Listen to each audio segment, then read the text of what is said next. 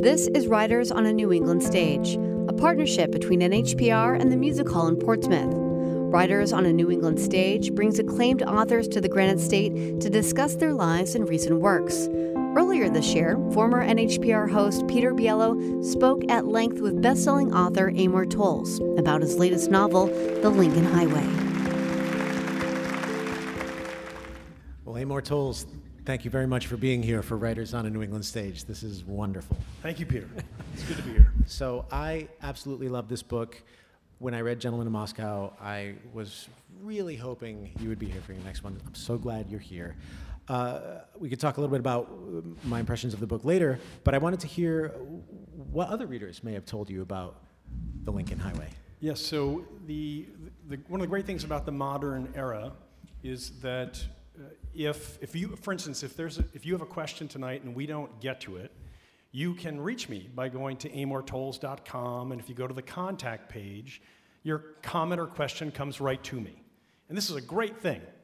But uh, because this exists, usually when a, a, book of mine comes out, like The Lincoln Highway, it takes about seven days for the first corrections to start rolling in. And so I wanted to give you sort of a sense of, of, of what that's like, because uh, sometimes they're very helpful, and sometimes n- not so much. So, so, for instance, I received an email uh, from a reader who said, You start too many sentences with ing words. now, this is a good example of what is not helpful. Uh, the best thing about this email, though, was the last sentence, which was looking. looking forward to your next book. but so, so I wanted to share two others with you, which I'm, I'm going to have to read because I, I want to do justice to the uh, original uh, uh, material here. So I have to set this up quickly. Uh, in the Lincoln Highway, uh, Duchess and uh, oh, sorry, well this is the wrong one. I'm going to give you the other one first. Sorry. So to set this up, late in the book, the Emmett and his friends have a sort of a fancy dinner in a fancy house. Things go awry. And as a result, uh, Emmett, late at night, finds himself in the kitchen doing dishes in this nice home by himself in a sort of penance, as it were. And uh, so this is a, a, an email I received from uh, Karen in Wisconsin. On page 477, you describe how Emmett and Sally are doing the dishes, saying, First, Emmett washed the plates, then the crystal, then the pots.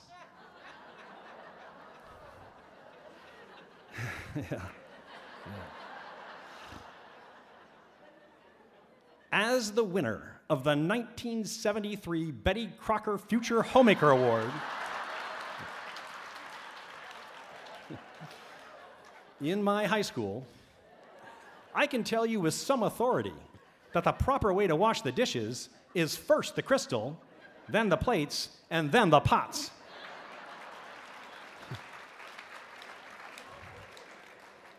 Thank you, Karen from Wisconsin. So, to set this up, uh, later in the novel, Duchess uh, sort of borrows Emmett's car, uh, and he's going along the Lincoln Highway east, and he gets sort of, he's going through Ames, Iowa, and he and Woolley run out of gas. So he's on the side of the road, they have no money, and Duchess is trying to decide what to do. So he looks up the road and he sees that there's a liquor store, and it's the morning. So he figures they won't be open yet, and he could uh, go inside, maybe find some loose money, or if worse comes to worse, he could take some bottles of whiskey and give them to the gas station attendant in exchange for gas. That's his plan. So uh, here is uh, a nice note from uh, Pam in Pequot, Michigan. Sorry. There were no liquor stores in Ames, Iowa in 1954.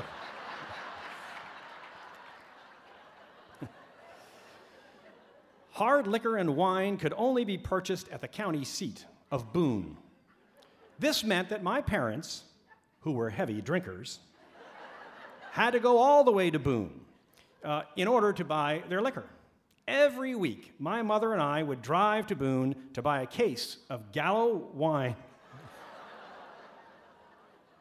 sweet and dry Gallo vermouth, and some no name bourbon. The clerk gathered up uh, for the customer the liquor, uh, and when he sold it, he produced a ledger, and the customer had to write down their name and what they had purchased. Now, the best part about this is the PS. P.S. We lived across the street from my first grade teacher, Mrs. Hammond. And Mrs. Hammond told us that the headmaster, Mr. Parker, went to the liquor store every week to read what and how much his teachers were drinking. So, uh, we are, the book has been out for about seven months. We are past the corrections phase. but if you would like to share your parents' drinking habits, you are welcome to do so. All right, so. Well, I, I, I'm, I'm curious. Are those corrections that you would feel compelled to revise in a second edition? And I only ask that because there are some writers out there. I think Annie Proulx said, if I make an error of factual uh, significance uh, or something that takes the reader out of the story, like I'd lie awake in shame. I'm sort of paraphrasing there, but her, her stickler, her, her instincts to stick to the details, no matter how uh, trivial, really bothered her. But Sure. th- for me, I didn't know the order of washing dishes. It didn't Yeah. bother me. Yeah. I suspect it didn't bother most readers. Is that something that, that would, would really bother you? So I don't feel compelled to do anything. Okay. But, but, uh, but I do make probably 40 changes to the hardcover as it moves to paperback. Okay. And the majority of those changes are uh, from, driven by reader comments. Now, I, I will not change the order of the dishwashing. now, partly because Emmett wouldn't know that, okay? Uh, I won't change the liquor store issue either because I'm fine with the liquor store being in Ames, Iowa, and you know that, that suits me just fine. But there are things that I will change, and so a good example is in A Gentleman in Moscow. Uh, for those of you who read that book, um, early. Thank you, thank you very much. Thank you. Thank you. You'll remember there's a scene early in, relatively early in the novel, where the count goes to the roof of the hotel. Uh, his intention is not much of a spoiler, but it's to throw himself off the building, and he encounters a beekeeper. A maintenance guy is keeping bees on the roof of the hotel, and uh, he gives some of the honey to the count, and the count says, "Oh my, you know, this is amazing! It, it, it tastes just like, like lilacs." And the old beekeeper says, "Well, yeah, that's that's what happens. You know, the, the boys go out to the lilac uh, trees by uh, the Kremlin, and and when they come back, the honey tastes like lilac, and when they go off to the cherry orchards, you know, they, they come back and it tastes like uh, the cherry blossoms." So I received this lovely email from a woman uh, in upstate New York who said, "You know, I, I really enjoyed your book. I found it very moving, but I think that you should know." that the boy bees do not go out to the lilacs. it's the girl bees who go to the lilacs. So, if you read the current paperback edition of A Gentleman in Moscow, it's the girl bees who go out to get the honey. So, it's a mix. Some I take, some I don't. Yeah. Uh, I wanted to ask you about how you begin your books, because in each of them, Rules of Civility, Gentleman in Moscow, and this one, The Lincoln Highway, they, they're written in such a way that w- once you read that first chapter, like, there's no way you're putting it down. I, th- I think most of you would agree with me on that one. Um, s- but it's, it's a magic trick not all writers can pull off. Maybe it's not even magic. What, what is it? What are, you, what are you doing there? What, what do you think makes a good beginning? Uh, That's, yeah, that's an interesting question. I, I guess I'll start by saying this is that I've been writing fiction since I was a kid, and I've had many story or novel or ideas over the course of my life. They usually come to me in the form of a sentence. Um, so, you know, like, uh, a guy gets trapped in a hotel for a long period of time. You know, that was the sentence that came to me that I began to dwell on and became a gentleman in Moscow. And uh, so, or in the case of Lincoln Highway, I think it's what you'd expect. I had this notion of a kid being driven home from a juvenile facility by the warden, and when the warden drives off, it turns out that two kids from the facility have hidden in the trunk of the warden's car. You know, that's what I started with. And then I start to imagine from there. Um, and I'll spend a couple of years imagining the story in every detail before I, I write the book. Um, but you've kind of put your, your finger on a very sensitive aspect of it, which is how to begin it. And, mm-hmm. and, uh, and you, you try to imagine what is a good launching point and, and what's really going to, to set this, this story in motion. And, and, and of course, you want to capture the attention of the reader, but you want to sort of have something which has the spirit of, of what's about to happen sort of embedded in it, some of the personality of it. So there's a lot that goes into thinking about not only where to start that chapter, but then rewriting it and rewriting it and rewriting it. Mm-hmm. And you know, there's this classic piece of advice for young writers is when you have a short story, you throw out the first you know, page. When you have a novel, you throw out the first chapter.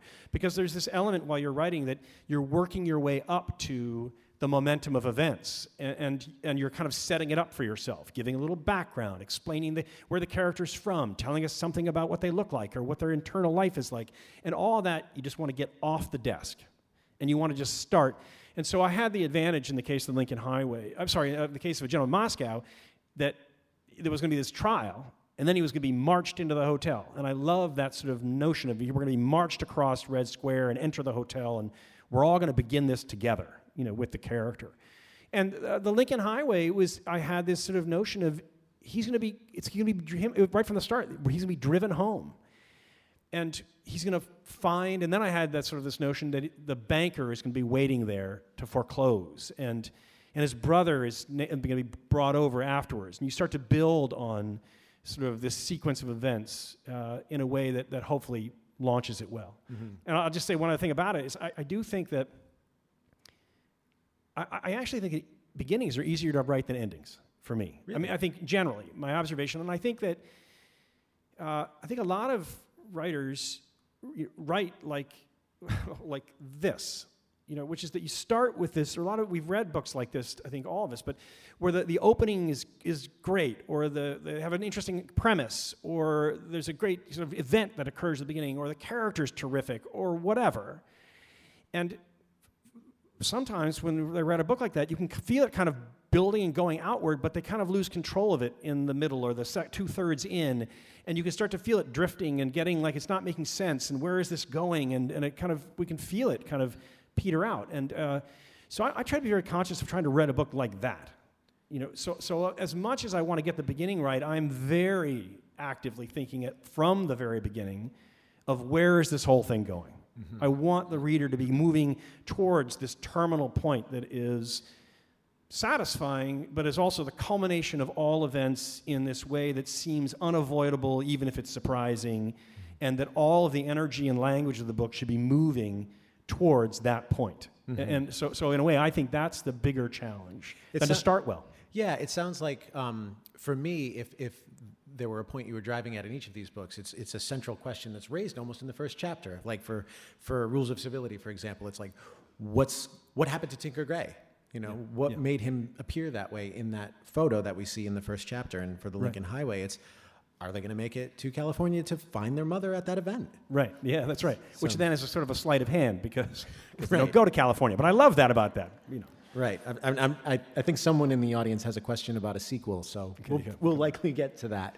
Um, what I also loved about um, the storytelling here in the Lincoln Highway, and, and maybe this is also how you kept the novel from getting too unwieldy, is that it is very self consciously about storytelling in the sense that Billy, uh, the, the young boy in this book, is, is thinking about where is the middle point of a story? And he is obsessed with this book that is uh, constant, demonst- repeated demonstrations of a heroic or tragic arc.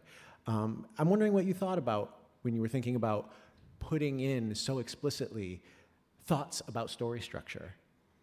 Uh, I, I, think one, there's a couple of aspects to that, and maybe I'll just touch on one. And sure. I, I, think an important one, and I didn't really think about this while I was writing the book, but I, I thought a lot about it in, in retrospect, which is that without question, a very central theme in the book, I guess. And I hope the book has many themes for different readers, but, but a central theme is the experience of being 18.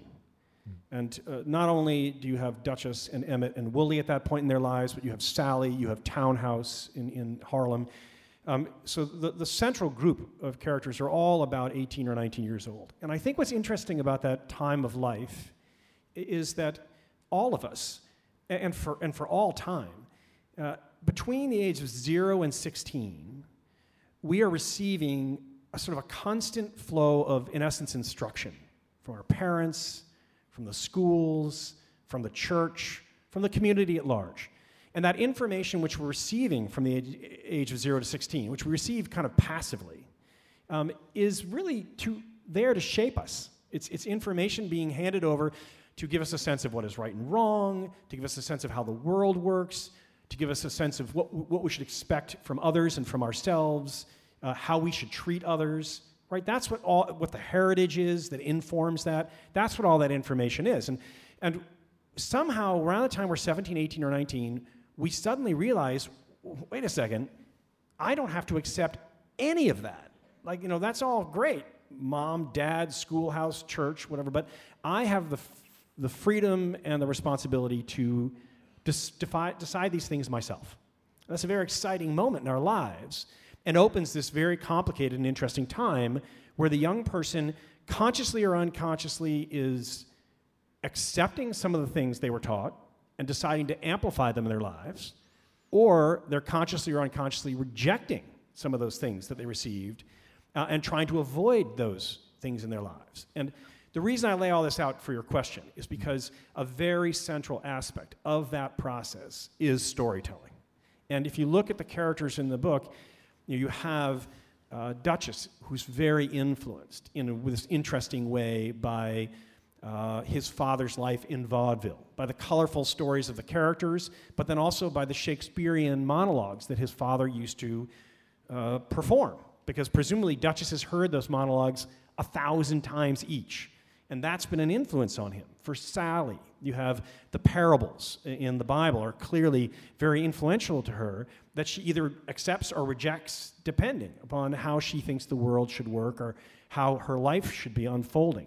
And then, of course, you have, as you say, Billy sort of introduces this epic group of, of stories. These are books of heroes, uh, which are a variety of, you know, particularly with the story of Ulysses at the center, I guess. Um, and so, so that's, I think, very natural that as we're coming of age, we've received these narratives, which are to, there to inform sort of how we should address the world.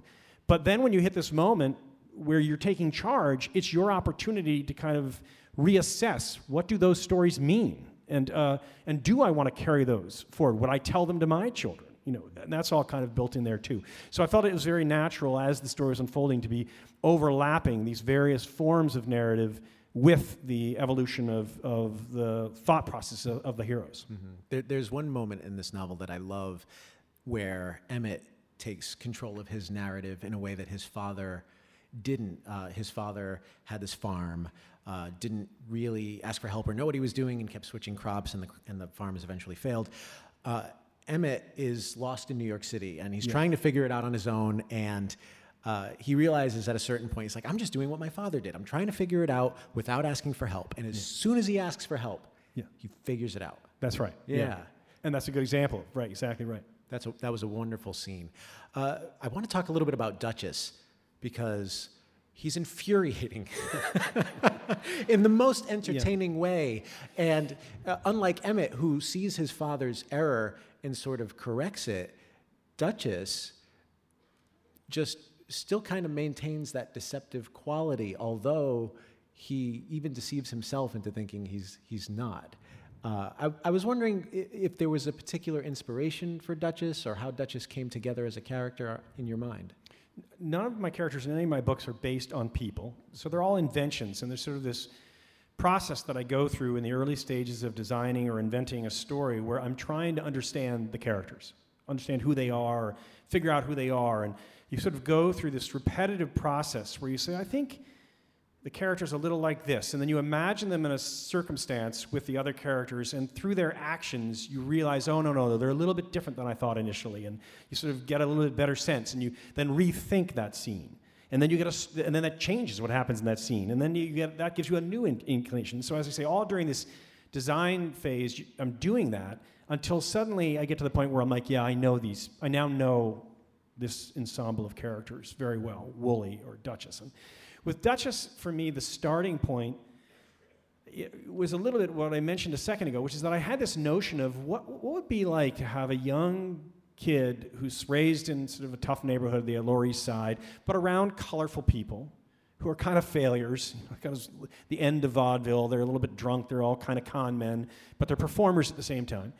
That what if he, he didn't have much of an education, but he had access to these Shakespearean monologues, like more than access. He had been flooded with these Shakespearean monologues. Like what, what kind of person would come out of that? You know, on the one hand, sort of very colorful and charismatic, having been raised among storytellers and liars and fibbers and everyone's exaggerators, at least. Um, and then having sort of this sense of the Shakespearean worldview and the Shakespearean language, the florid Shakespearean language, but without really knowing the plays necessarily you know, sometimes he might know the monologue, but not the play. so he doesn't really know the context. He knows sort of the, the great sort of quality of that speaking. And I like this sort of moment in, in the book where he finds himself, uh, it's in the, he's sort of remembering a moment in the youth prison where one of the, uh, a racist uh, member, fellow inmate, has set up a townhouse, uh, the black, uh, a black inmate who's a friend of Duchess's and, uh, and Emmett's. Duchess figures this out and reverses events. And everybody kind of gathers around him in the, uh, in the barracks to sort of say, What just happened? You know, as they're sort of celebrating this reversal where the, the racist gets in trouble and, and Townhouse is, is saved thanks to Duchess. And he sort of very naturally stumbles into this version of Henry V's, Henry V's uh, Band of Brothers speech you know, sort of where he's rallying the troops. And, but it's all kind of screwed up. Like, if you went back and read it, the language is familiar, it's kind of like Shakespeare, and it's, but, but it's, it's not exactly right. But his peers eat it up anyway. They, they love it, right? Yeah. And he loves it, and he's feeling very heroic. And, and again, it's sort of like the, sort of this idea of he's kind of got the Shakespearean message, but he doesn't really know all the facts, and so he kind of misuses it sometimes. So that was the starting point. But mm. I think that for me, one of the interesting things, I hope this is the experience for readers, it was kind of the experience for me as the writer, I guess, is that if you, if you read Duchess through the book over the course of the 10 days, um, from a narrative standpoint, he's doing things that are a little bit worse every other day. Mm. Giving you cause to have greater doubt about him or more concern about him and whether he's going to, you know, how bad could he, you know, he do. But, but in parallel to that, in the narrative, is we're learning more and more about his youth and these things are happening simultaneously for the reader. And so he does something a little worse, and I hope you're like, ooh. But then you learn a little bit more about his past, and you're like, oh no, you know, that, that, that's not, you know, poor Duchess. So that you're kind of going back and forth between your allegiance to him and his charm and his sympathy for what he's been through and your anxiety about his decisions, let's say. And, and so that kind of became a part of the, the, the realization of him as a full character for me. Another uh, tick mark in the column for pro Duchess, go Duchess, for me was um, that sometimes these crazy ideas that he had were right. I mean, he, yeah. he, he goes out to settle accounts and he, he meets up with Townhouse and says, Townhouse, you need to hit me because I did you wrong. And Townhouse is like, Really? Do I really need to hit you? Yeah. And he's like, Yeah, do it. Yeah. And he and he does. And then later on, Townhouse admits, like, yeah, that felt pretty good. It felt good. Yeah, right. Yeah, I feel better. Yeah. but but and Duchess is is perhaps the biggest example, but there are other examples throughout this novel where the characters have these flaws baked into them that are sometimes doubling as virtues, sometimes not, but they're always there. And again, this is another one of those things where narrative, uh, the art of a narrative is built in in the sense that you talk about Achilles right? And Billy is reading about Achilles and the fact that this man is strong, but he's got his Achilles heel. Um, it's his character flaw is baked into the cake. I can't imagine you didn't think a little bit about that as well.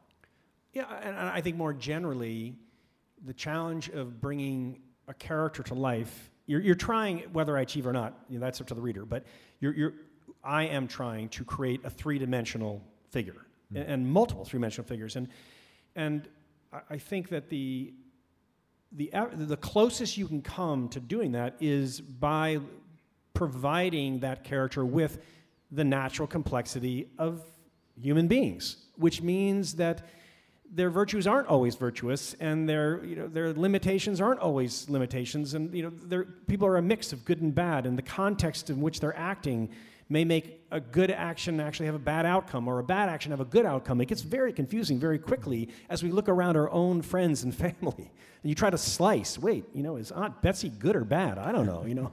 And so, and then you, you would discuss, well, she did this, no, she did that, but remember this, and remember that, and it would get, you know, you could not really pin it down and uh, and some like her, and you know sometimes she's hilarious, and sometimes she drives you crazy. Whatever. I don't have an Aunt Betsy, by the way, but but uh, so I, I I want the characters to have that quality for a reader, which is mm-hmm. not in a, in a, way that makes sense to them, right? And that's part of the challenge, which is you're, you're trying to create uh, conflicting aspects of a personality that at the same time the reader recognizes as a natural contradiction in human character. Um, and when you kind of get that, then you sort of like, oh yeah, okay, this is now, I can feel this is becoming a, a, a person in a three dimensional sense, not just a character or a cutout or a stock character. Yeah, or a, or a rule they follow no matter what. Yeah, right. You know, Emmett's got his count to 10 before you hit someone rule. And at a certain point, he realizes that 10 ain't high enough. Yeah, right. right. Yeah. right. Uh, reading about these characters and their, their flaws, their virtues, um, it, it made me think that you, as an author, must have a really good sense of your own flaws and virtues. So I, I, want, and uh, I wanted to put you on the spot a little bit and say, like, like, is there a, a, a, virtue of yours that you also think might double as a flaw? Yeah, I, be, you know, I believe what Sarah says late in the novel that that, that our, our, our virtues can become in abundance tend to undermine us in some way or, or, or can, can, bring misery upon us and, or, or uh, can interfere with happiness in our lives. And, I, you know, and I do believe that. Um, I really should get my wife and children up here for this question. Because they'd be like, Dad, uh, da, and I'll be, oh, yeah, right, right, that, that, and that, and that, you know. But, but it, it's like, uh, uh, uh I'm a fast talker, let's say. Mm-hmm. And, and that is, can be a great advantage under certain circumstances and a terrible setback in others. You know, it's working super well right relate, now. exactly. you know, but I, will I'll say this too. I think this is kind of related to the, to the Sarah thing where she makes this observation about, because she's really talking about her brother, Woolley. And she's kind of talking about her husband too. Mm. That this sort of the big heartedness of Woolley, that she says, you know, we were raised to imagine that that we should you know, strive for these various virtues. And she kind of lists them. She says, but, but if you actually found somebody who has one of those virtues in abundance, very often there, there's unhappiness that comes from that. And, and she's you know, worried about her big hearted brother and, and how hard it is for him to navigate the world happily, given how sensitive he is more broadly. Um, if I think of like a passage like that, and in my work, uh, or put it more broadly, when, when somebody comes to me or writes to me and says, you know, this was a, I really thought this passage was insightful or, or meaningful to me, or I wrote it down, or I read it to my, my daughter, or I, you know, sent it to my husband, or whatever the context is. When they tell me whatever that passage is, 99% of the time, I would never have had that idea in the course of my normal life. Hmm. Like I never would have said it to my children or observed it to a friend or written it in my diary or whatever. Um, that those sort of insights are almost always a product of the writing process itself, because you've created somebody who you are not, with a background you don't have, a personality you don't have, and you put them in a situation in which you've never been. And occasionally, while you're writing, suddenly that character will say, you know, the thing about the world is, and da da da da da, and it kind of flows right out uh, of, of the writing process. And I'm always like, well done, Sarah. You know, you really nailed that. You know, that's really interesting. You know, because that's the way it feels. It's almost as if you know, I'm hearing it from the first time. And, and, uh, and so, anyway, but, but, but so many, the, my characters are more virtuous than I am. I should say that too. um, this is a paraphrase from uh, a question from the audience. Uh, why did you decide to give some of your characters the, the, the agency of first person narrative, and why are some in third person? So it's true. The book's told from eight perspectives. Six of them are in the third person, and two are in the first person Duchess and Sally. Now, to answer this question, I have to make a little bit of a technical observation here, which is that uh, none of the third person sections in the book, uh, or let's say in A Gentleman in Moscow, which is a third person narrative as well, in no case am I using the omniscient third person. Right? So, in the traditional um, nomenclature of, say, a Henry Jamesian omniscient narrator, that narrator knows all. They know everything that's ever happened to any of the characters in the past. They know what's going to happen to them in the future. They know what their internal thoughts are. Uh, they know many things that the characters don't know about their families or themselves. That's true omniscience in narration. In Gentleman Moscow or in The Lincoln Highway, I use the third person, but it's a third person which is always very close to the protagonist. So in the case of Gentleman Moscow, it's the Count. In the case of The Lincoln Highway, it's whoever the chapter is, is about, whether it's uh, Woolley or Emmett uh, or uh, Billy. In those chapters, even though it's third person, it is very clear, I hope, to the reader that it is that third person is an extension, really, of the internal intelligence and emotional state, psychological state, and semantic vocabulary, as it were, of the individual in question. So the Woolley chapter sounds like Woolley. The observations are what he would make. The way he describes what he, the way he sees is what he would, how he would describe it. And the pace of the chapter, the, the complexity of the paragraphs are a reflection of his inner self and very different from the Emmett chapters. So, so I, have I set that up because for me, the first person and third person is that different. You know, it's not this big gap between the first person who's the individual and what they know, and the third person is me. You know, it's not that. And, and so then it becomes a really refined question. And for me, as I was designing this book, what I really want to do was ga- give the first person to those characters who it just felt like they would demand it. Mm-hmm. You know, Duchess is so sort of colorful and, and likes to exaggerate and, and, and is a little unreliable and just seemed like he'd be a guy who'd tell you the story himself. Mm-hmm. Whereas Emmett's cooler and he's less forthcoming. He's, he's he's more practical and sort of more even paced. And so I felt that that third person version of his third pro- of his thought process made more sense. And again, Sally is so terrifically like willful and hilarious to me that you know she demanded a first person. She would never accept a third person narration. My God. we we got a question from the audience about uh, wealth and how it's it's often referenced not just in this novel but in your others. Uh, I had a question about this too because it's never um, far from the surface if it's not directly on it. I was wondering why you thought that was, uh, no pun intended here, such rich territory for you mm. to hmm. mine in your fiction. Yeah, I, I, think I'm very interested in social strata, and and uh, we, we, we could very casually say, oh, America or, or any place. Uh, you know, you have uh, the upper class, the middle class, the, the working class, you know, some version of that three or four ver- categories are what we bandy about. But in the press or in debates or in politics, and when in reality, uh, in New York City alone, there's got to be at least 50 social socioeconomic strata. Hmm. You know, going from the from the broke person who's just arrived yesterday, you know, to a billionaire whose life is just unfathomable, you know, for 99% of us. And so so there's this incredible gradations that, uh, that interests me, and I think what's interesting uh, in particular about it is that at each step in this very intricate, nuanced, sort of layered thing, which you know, let's say in New York's New York life, is that each layer has its own ethics, its own vocabulary, its own style, its own set of ambitions, its own grudges, its own its own path out, its own path down. And, and so when you sort of look, and, and, and the indiv- we as individuals are born into some version of that. And, and we immediately, once we're, say, at 16 or 17, 18, are beginning to navigate the world in, in consciously of, am I moving, going to move laterally through this? Am I going to try to get out of this? Am I feel like I'm losing ground? You know, and, and a lot of, of uh, the social turmoil in America is around these issues. You know, when, when, we've all heard these, we've, we've heard this discussed at, at, at great length, and for very good reason in the last 25 years. But we just had a 50 year period where the working middle class just kept losing a little ground every year. Richard Russo has written very beautifully about this dynamic in, in, in both nonfiction and fiction. But it's, it's, it seems like it was an endless process. You know, you take an industrial town, you know, like Detroit. It wasn't like a day. It was a 40 year process of just slowly grinding down a sort of a, a, a community.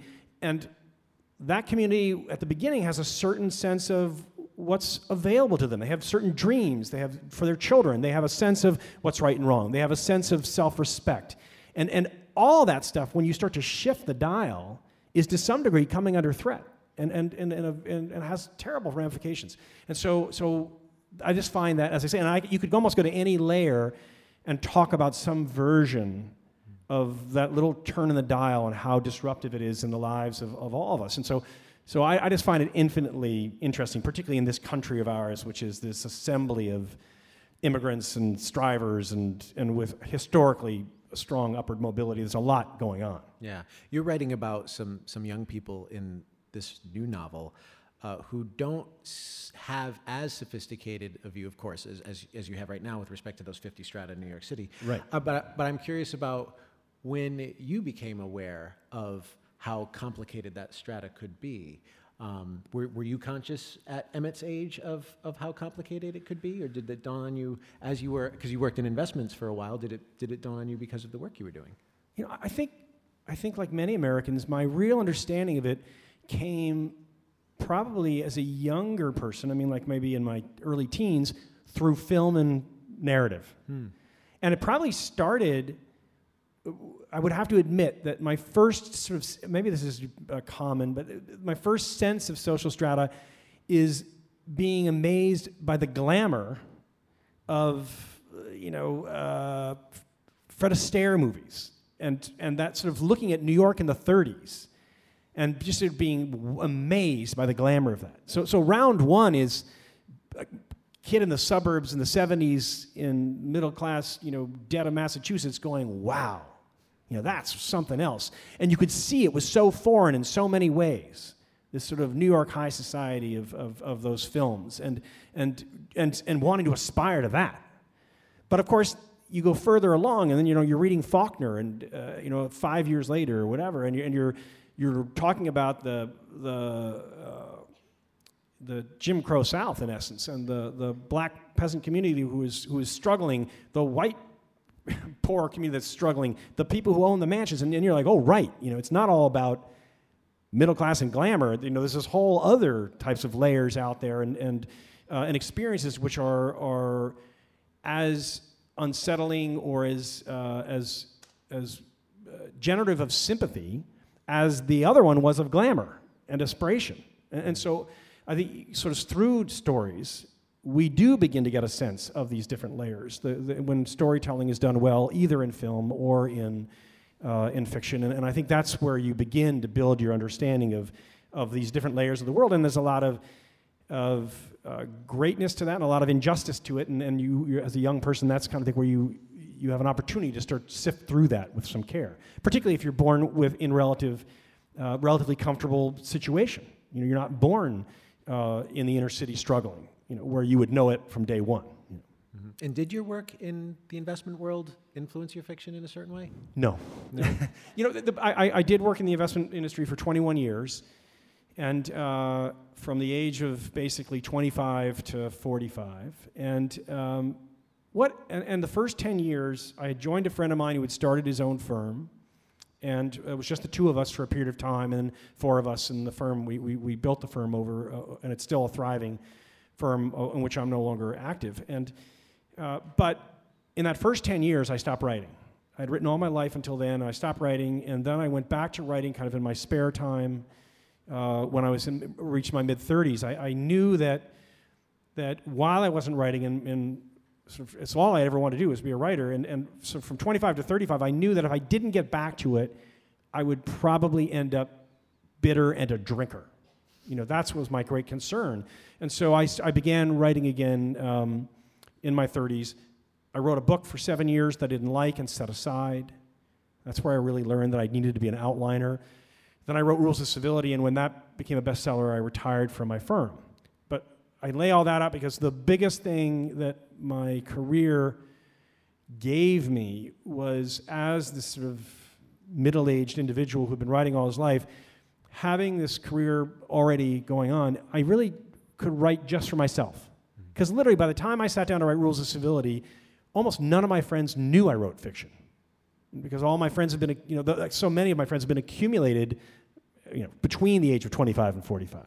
So they just didn't know I did it. And my family had kind of forgotten it politely, you know, didn't ask about it. And, uh, and so, and my, so it was really wasn't a part of my personality. It's not how I, I didn't, I didn't have to write to put a roof over my head, my, my children's head. I didn't have to uh, write to impress my peers. I wasn't competing with Jonathan Franzen or, you know, or, or Colson Whitehead, who had no idea who I was, you know. So, so there was a lot of freedom in that, I think, at that age, to really be able to say, okay, you know I'm just going to write this book to do the best thing that I can do in a way that satisfies myself as an artist, and whatever the outcome. And, and, uh, and that would have been harder to do, I think, as a 25 year old who was trying to make a living as a writer. Did you did you have a um, a crew of people who would read your work in No. early drafts? No. No. I, I, and in fact, my normal process is I will design a book for a couple of years, I'll write the first draft over a year to a year and a half, and I don't share the book with anybody until that has been cleaned up. And that was even the case while you were writing on the side uh, in the investment world. Yeah, so rules of civility I didn't share until the end, and uh, you know I don't even share it with my my wife or my agent at this point or my editor. They all get it on the same day, and so I, that's just that's the way that suits me. I think. Yeah. And, I- and I, I, I, I, I was that way anyway. But Gabriel Garcia Marquez talks about this in, in I think his memoir.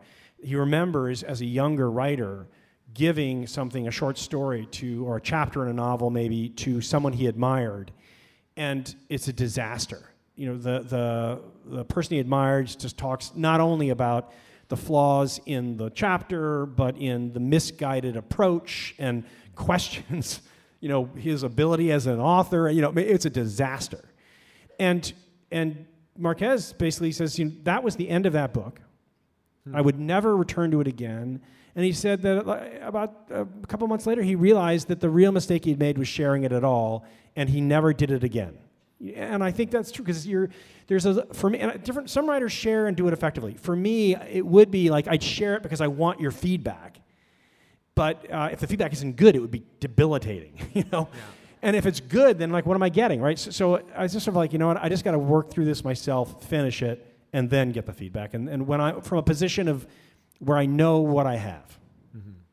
Uh, we have a question from the audience. Someone wants to know Is there a favorite scene you have written? And this person in the audience didn't specify which book, so is there a favorite Yeah. scene of all time? You know, oh yeah, that's even harder. I, I, I, I, I, might, I think I'll, I'll make it a little bit more general. I'll be specific too, but but is the there's a natural quality I think to many novels. I think it's true of mine that the um, I often think of, of novel writing as very similar to symphonic composition. A novel can be like a symphony, more like a symphony than almost any of the other art forms, uh, in that you know symphony has movements in the way that a novel has chapters, and the movements uh, may have different moods. They may uh, be played at different tempos, and within the mo- movement, the tempo and mood are shifting. You'll have motifs which are repeated over the symphony, played by different instruments. You know, here by an oboe by itself, slowly, and then suddenly by the string section at fast pace, and then by the entire orchestra. You know, and sort of this great crescendo quality. And and the novel kind of has all these elements to it when it's done well, I think. And, and you know, it has these motifs. It has the opportunity to revisit different themes at different tempos and with different instruments, as it were. And the best of symphonies, of course, sort of culminate in this wonderful way. The end of a Mozart symphony, the end of a Beethoven symphony, sort of builds up and suddenly it completes and you're like, oh yes, well done, Mozart, you know, and, and you don't, it shouldn't be a minute longer or a minute shorter and it just feels perfect. And, and I want to have that experience for the reader when they close one of my books. I want them to be like, yes. And um, so I think a lot about that. And, but one aspect of that is the crescendo. And the crescendo is, doesn't have to be in the final movement of a symphony or the final chapter of a book. It can come a couple of times at different points in a book where, for whatever reason, suddenly all these various elements are coming together and in this natural way, and where the emotional activity and the, the intellectual activity of the characters all are kind of suddenly rising, and you can feel it as, as you're writing it, you can feel it as you're reading it, I hope. And, like, for instance, in The Gentleman Moscow, a good version of this for me is the bouillabaisse scene, which is kind of in the middle of the book, but where the, you know, you've built this friendship between the count and the chef and the maitre d', and, and it's a hard time in Russia to get materials, and they slowly scramble together all the materials to make bouillabaisse. And, and I just remember writing that sequence and it just getting bigger and bigger and bigger as I wrote it, as more life kind of was expressing itself through this moment. And suddenly, you know, Andre, it had already been said that the chef was obsessed with his knives. And, and then suddenly Andre reveals that he was a juggler in a former life, and he's juggling the chef's knives, and the chef is crying, you know. And I was like, this is great. Wow, you know. But, but so it had this sort of quality, and of course, there's this big emotional aspect of it too as they, as they celebrate this night together at midnight or whatever. And, um, in the Lincoln Highway, for those who've read it, for me, this is begins with uh, they abandon Emmett at the house of ill repute, and a- Duchess and Woolley and Billy are driving over the Brooklyn Bridge, and Billy's annoying Duchess, and Duchess says, oh, he's gonna, basically he's going to teach Billy a lesson. We're going to go to the Empire State Building to go find this author you love so much, Professor Abernathe. And they go and they kind of go up into the thing and, it, and, and they find Abernathe. And I'm sorry if you haven't read the book yet. And they have this encounter. And then they go from there to another place where, where at Abernathe's suggestion, they go to another place. And there's another layer to the encounter, which is even bigger. And then the whole thing is described by Woolley, kind of uh, uh, his perspective on this night. And that was one of these things, these moments for me where as I was coming into it, I was like, oh my God, this is, oh, this is going to happen, this is going to happen. And it just kept opening up in front of me. And all these sort of uh, various emotional and intellectual strands from Duchess, from Billy, from Ulysses, from, uh, from uh, all of them are coming together in the culmination of this moment. And so those do tend to be my favorite moments in the books. Those are great scenes, yeah. Thank you for Thank you. sharing. Yeah. We had, we had a question from someone in the audience. Uh, how much of your own childhood influenced how you developed Billy? And I, and I will say that if you're not following him more on, on social media, you may not have seen the, the photo of the tin Yeah. that he posted recently, the same tin that Billy used to keep his silver dollars. Yes. yeah. My there's none of my none of my personality in Billy. Billy is someone I admire greatly, and I, and I, and, I, and he's he's I, I think. We, someone might say in today's terminology, maybe he's somewhere on the spectrum. That, that, that Billy, uh, he's a very high functioning kid, but, but he clearly has uh, sort of aspects of uh, repetitive behavior. He's uh, when he's threatened, he withdraws into himself. Uh, he likes to keep everything just so. He has a very important order that he builds around himself as a way of managing the world. He has a backpack with everything that he cares about in it, and he puts it on wherever he goes and carries it wherever he goes, and sort of this way. And, and I love these aspects about Billy. And I, and I, would, I wasn't like that, and I, I didn't have a sibling like that, but I, I, I have a, I love his sort of the way he sort of grapples with the world, but at the same time is full of imagination and energy and confidence, faith. You know, he, he's convinced, oh yeah, we can take these postcards and follow, and at the end of it, we'll find mom.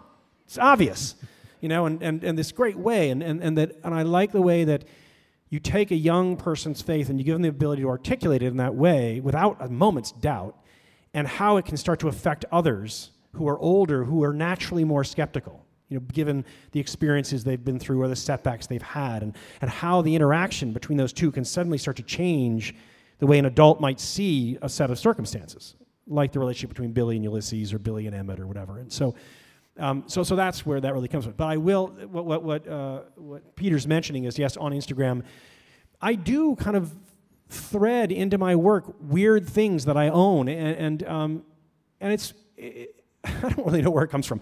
But, but then I said, oh, I'll share them on Instagram. Why not? So a good example is that Billy, he was going to be a collector. I knew that. And, and I was like, oh, you know, what is he going to collect? And, you know, what's going to be the central collection? And my great grandmother died when she was 101. And when she turned 100, and I was probably, I don't know, uh, well, I know exactly how old I was. Uh, it would be uh, eight, I was 18, I guess. When she turned 100, uh, she gave all of her great grandchildren an 1882 silver dollar because her 100th birthday was in 1982. So the, the dollar was as old as she was. And so you know, got it when I was 18 and have kept it with me ever since. And it's on my desk where I write.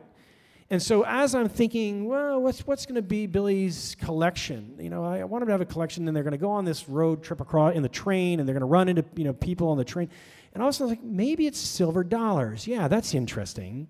And so then I started thinking that through because there it is sitting there. I'm like, yeah, that's great. Okay, it'll be silver dollars. But then as soon as I thought of that, I'm like, oh, and that Pastor John is going to come for the silver dollars. And you start to build on that. You take this little thing and say, oh, yeah, this is great. It's going to become this, this bigger uh, aspect of the story. And, um, and so, so, so, yeah, so I shared an image of that silver dollar on Instagram. And, and he keeps the silver dollars in a tin, which is a George Washington tobacco tin um, in the book. And my mother gave me one of those, an antique tobacco tin, a George Washington tobacco tin, when I was like 14 because I loved old antiques. And so she kind of gave me this as a birthday present. And I'm, and I'm sure everybody was like, Mom gave him what? You know, but I loved it, you know. so that's in my office. So anyway, so I was like, oh, that's where the dollars will go. And that way when Pastor John comes and you, you can hear the dollars shaking in the tin and he knows just what's in the tin, you know. And, and so anyway, so that's the way that kind of stuff gets built sometimes. Yeah. Uh, I, I, I want to share with you a moment that really made me smile in the Lincoln Highway. Uh, and it's the moment when uh, the, uh, the officer's watch comes out. Yeah. And we realize the connection between Woolley and Wallace Wolcott from Rules of Civility. Rules of Civility. Yeah. Um, if you haven't read Rules of Civility, but you want to read The Lincoln Highway, it's not going to take away from the story, but it's Right. just one of these moments where it's like, ah, it's like a little tip of the hat to Yeah. your, your loyal readers. I just, I just had to say that I really Yeah, well, thank you. And it's true. Thank you very much. It's true. Rules of Civility has, me, has some meaningful overlap with t- Lincoln Highway narratively. Both books, uh, uh, yes, Woolley is related to the character Wallace Wolcott. There is this watch which appears in both books in a very important way. There's an Adirondack house that uh, plays an, a critical role in the back half of both books. Uh, Tinker and Katie retreat to Wallace's uh, Adirondack house, and, and Woolley takes his friends to the same house uh, which is, I guess, you know, 26 years, uh, or you know, is it 20 years later, or whatever. Six, 16. 16 years later. Thank you. Um, but, but my favorite, and this is a weird one, is um, I was, uh, and I'll, I'll say, why do I do that? Um, I kind of do it. You don't. It doesn't take away from the books if you don't know, make the connections. I do it because I used to love it as a young reader, in like Faulkner, where Faulkner invents Yoknapatawpha County, and it has a very specific geography, and there's different families, and so he's writing about different decades, but in different books or stories, different families reappear and characters reappear. The Compsons, the Snopes, and and you kind of recognize the characters when they suddenly come through the door, and you're like, oh my God, it's that guy from that story. And that kind of brings that whole story into this story in this interesting way. And so I've always sort of enjoyed the way that interplay occurs as a reader. So I began to do it in my own works. And so, um, but I was, I was writing uh, Lincoln Highway. I was almost done. And um, Gentleman Moscow spans 32 years. And it begins uh, in 1922 uh, and it ends in 1954 and uh, and this very specific time sequence, uh, and it ends uh, in June, June twenty first, nineteen fifty four, and the culminating moment is at midnight in that book when all the telephones in the Metropol Hotel ring simultaneously, and uh, the, you know in the very final pages. That's not a big giveaway, but that's what happens. So I'm writing the Lincoln Highway, and I'm like, okay, when am I to set it? I'm like, oh, you know, I want it to be in the mid 50s. I want it to be kind of maybe the, like the year rock and roll started. The, the, the civil rights movement is just beginning, but it hasn't happened yet. Rock and roll is about to begin, but it hasn't happened yet. TV's a little bit underway, but not really. Uh, you know, the sexual revolution starting, but hasn't happened yet. I kind of, so I was like, yeah, the mid 50s is perfect. And it's between the Korean War and the Vietnam War, so sort of a moment of peace in America, and the middle class is booming. So I was like, great, 54. I'm like, okay, so what? It's gonna be 10 days. When is it gonna be? And I'm like, well, it's critical that it be in June because because there's gonna be this culminating event at the lake house, and they need to get there before the family arrives around the first of July. So they're rushing to do it. So let's say I don't know mid, you know, second half of June sometime. So that's going to be the end of the book. So I'm writing along, and I'm getting, I mean, I'm like 80% through the book, and suddenly I'm like, oh, you know, hey, that's weird you know, this book takes place in 1954, and Gentleman Moscow ends in 1954. And what's more, that book ends on the 21st of June, and I, this book is taking place in late June of 1954. And as soon as I realized that, I tinkered with things a little bit. And now, uh, the Lincoln Highway, the 10 days, goes from June 12 to June 21, 1954. The last day of, of Lincoln Highway is June 21st, 1954. And the culminating event of the Lincoln Highway is at 5 p.m. on the 21st of June, which, given the time change, right, is midnight in Moscow on the same day. so, yeah. Right. I don't know. So the two books culminate literally at the exact same moment in historical time. And I, and I love this, and again, I don't care whether readers notice it or not. I love it because, because here's this 32 year saga in Russia of an aristocrat and a 10 day story about 18 year olds in America, and they end at this exact same moment in, in a historical time. And I feel like that's the way life is. You know, at any given moment, there's like a million stories coming to end, and there's another million starting all over just in this town alone, right? And so I like that, that kind of the way that sets up. That is beautiful. A symphony of three novels. Thank you. Thank you. Thank you for sharing that. Um, someone did ask, uh, wanted to ask more about Woolley. Uh, did, did you know when you started the Lincoln Highway how Woolley's story would end? I, I do know the ending of the book, as I was kind of implying earlier in our conversation, that focus on this. I am an outliner and a designer. So by the time I start chapter one, I know basically everything that's going to happen. So I knew uh, how the story would culminate for Emmett, for Billy, for Duchess, and for Woolley. And in a way, I kind of know how it starts, I know how it's ending, and, and, I'm, and I'm beginning to sort of fill in the middle in a way. That's the way I'm working. Is I know this is where it's going to end up, and, and how, what is happening along the way that is going to bring them to this inevitable conclusion. Um, and, and, so in, the, you know, in Woolley's case, there's a, there's a understanding his emotional state is a lot about that. And I, and I think, well, like if you, I don't, you don't have to do this. But if you went back and read the book and you kind of read Woolley chapter by chapter, knowing what happens in the end, you can kind of see it building slowly as things occur in, in these little ways. And, uh, and, and, so, yes, I did know it, and, I, and I, it's, a, it's a part of the process for me. Mm-hmm. Uh, we spoke earlier about questions that are raised in the first chapter, and the question for this one, for me at least, was are they going to meet their mother? Yeah. Uh, and as you said, questions not answered. But someone asked from the audience, uh, will there be a sequel?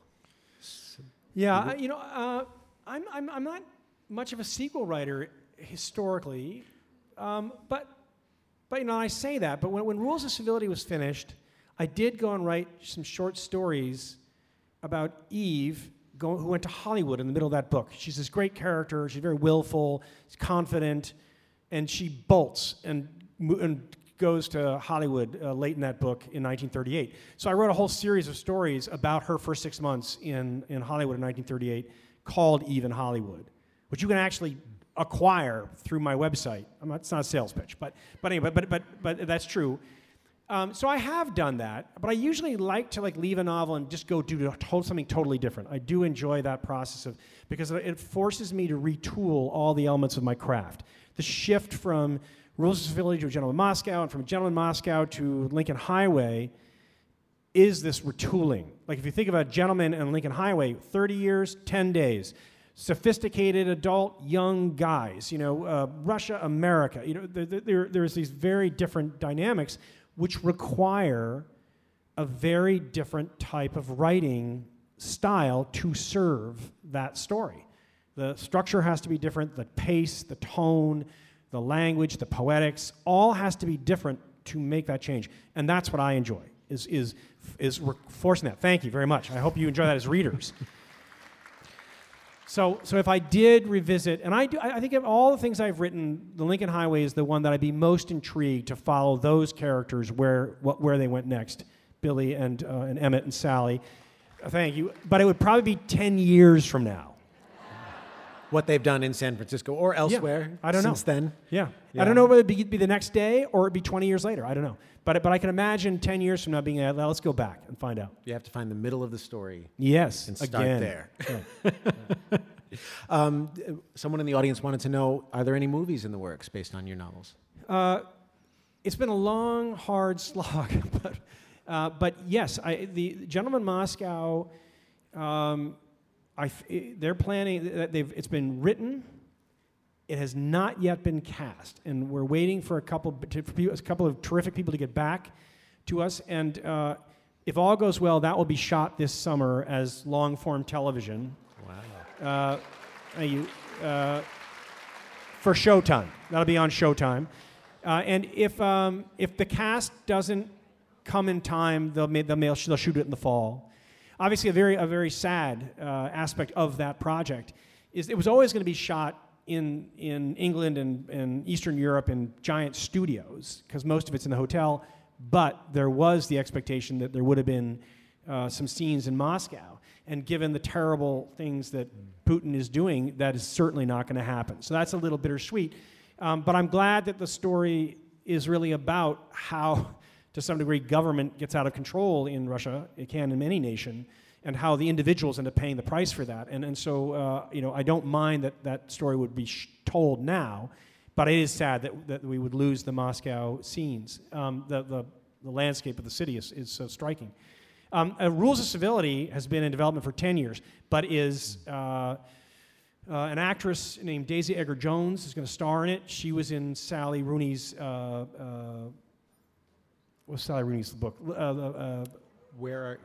Normal People. Thank Normal you. People. She's the star of Normal People and, and, some other things. She's terrific. that is being written right now. That will be a long form television, will not be a, a, a movie. And that probably they would shoot next summer. And the Lincoln Highway, uh, we're talking to people right now. Mm-hmm. Thank you. Thank you.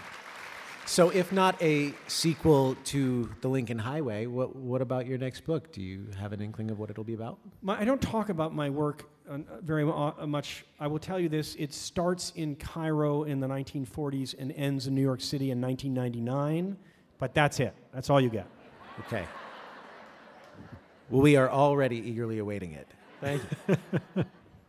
Amor thank you so much. Oh, I'm sorry. Go I, ahead. Can I, can I do one? Can I say some, one other thing? Yes, please. So uh, I just want to say one other thing before we go, and uh, and uh, well, let me start by saying I want to thank Peter. I mean, and this is very exciting. This is last night, Peter. Wow, thank you, thank you very this much. Very nice. Thank you.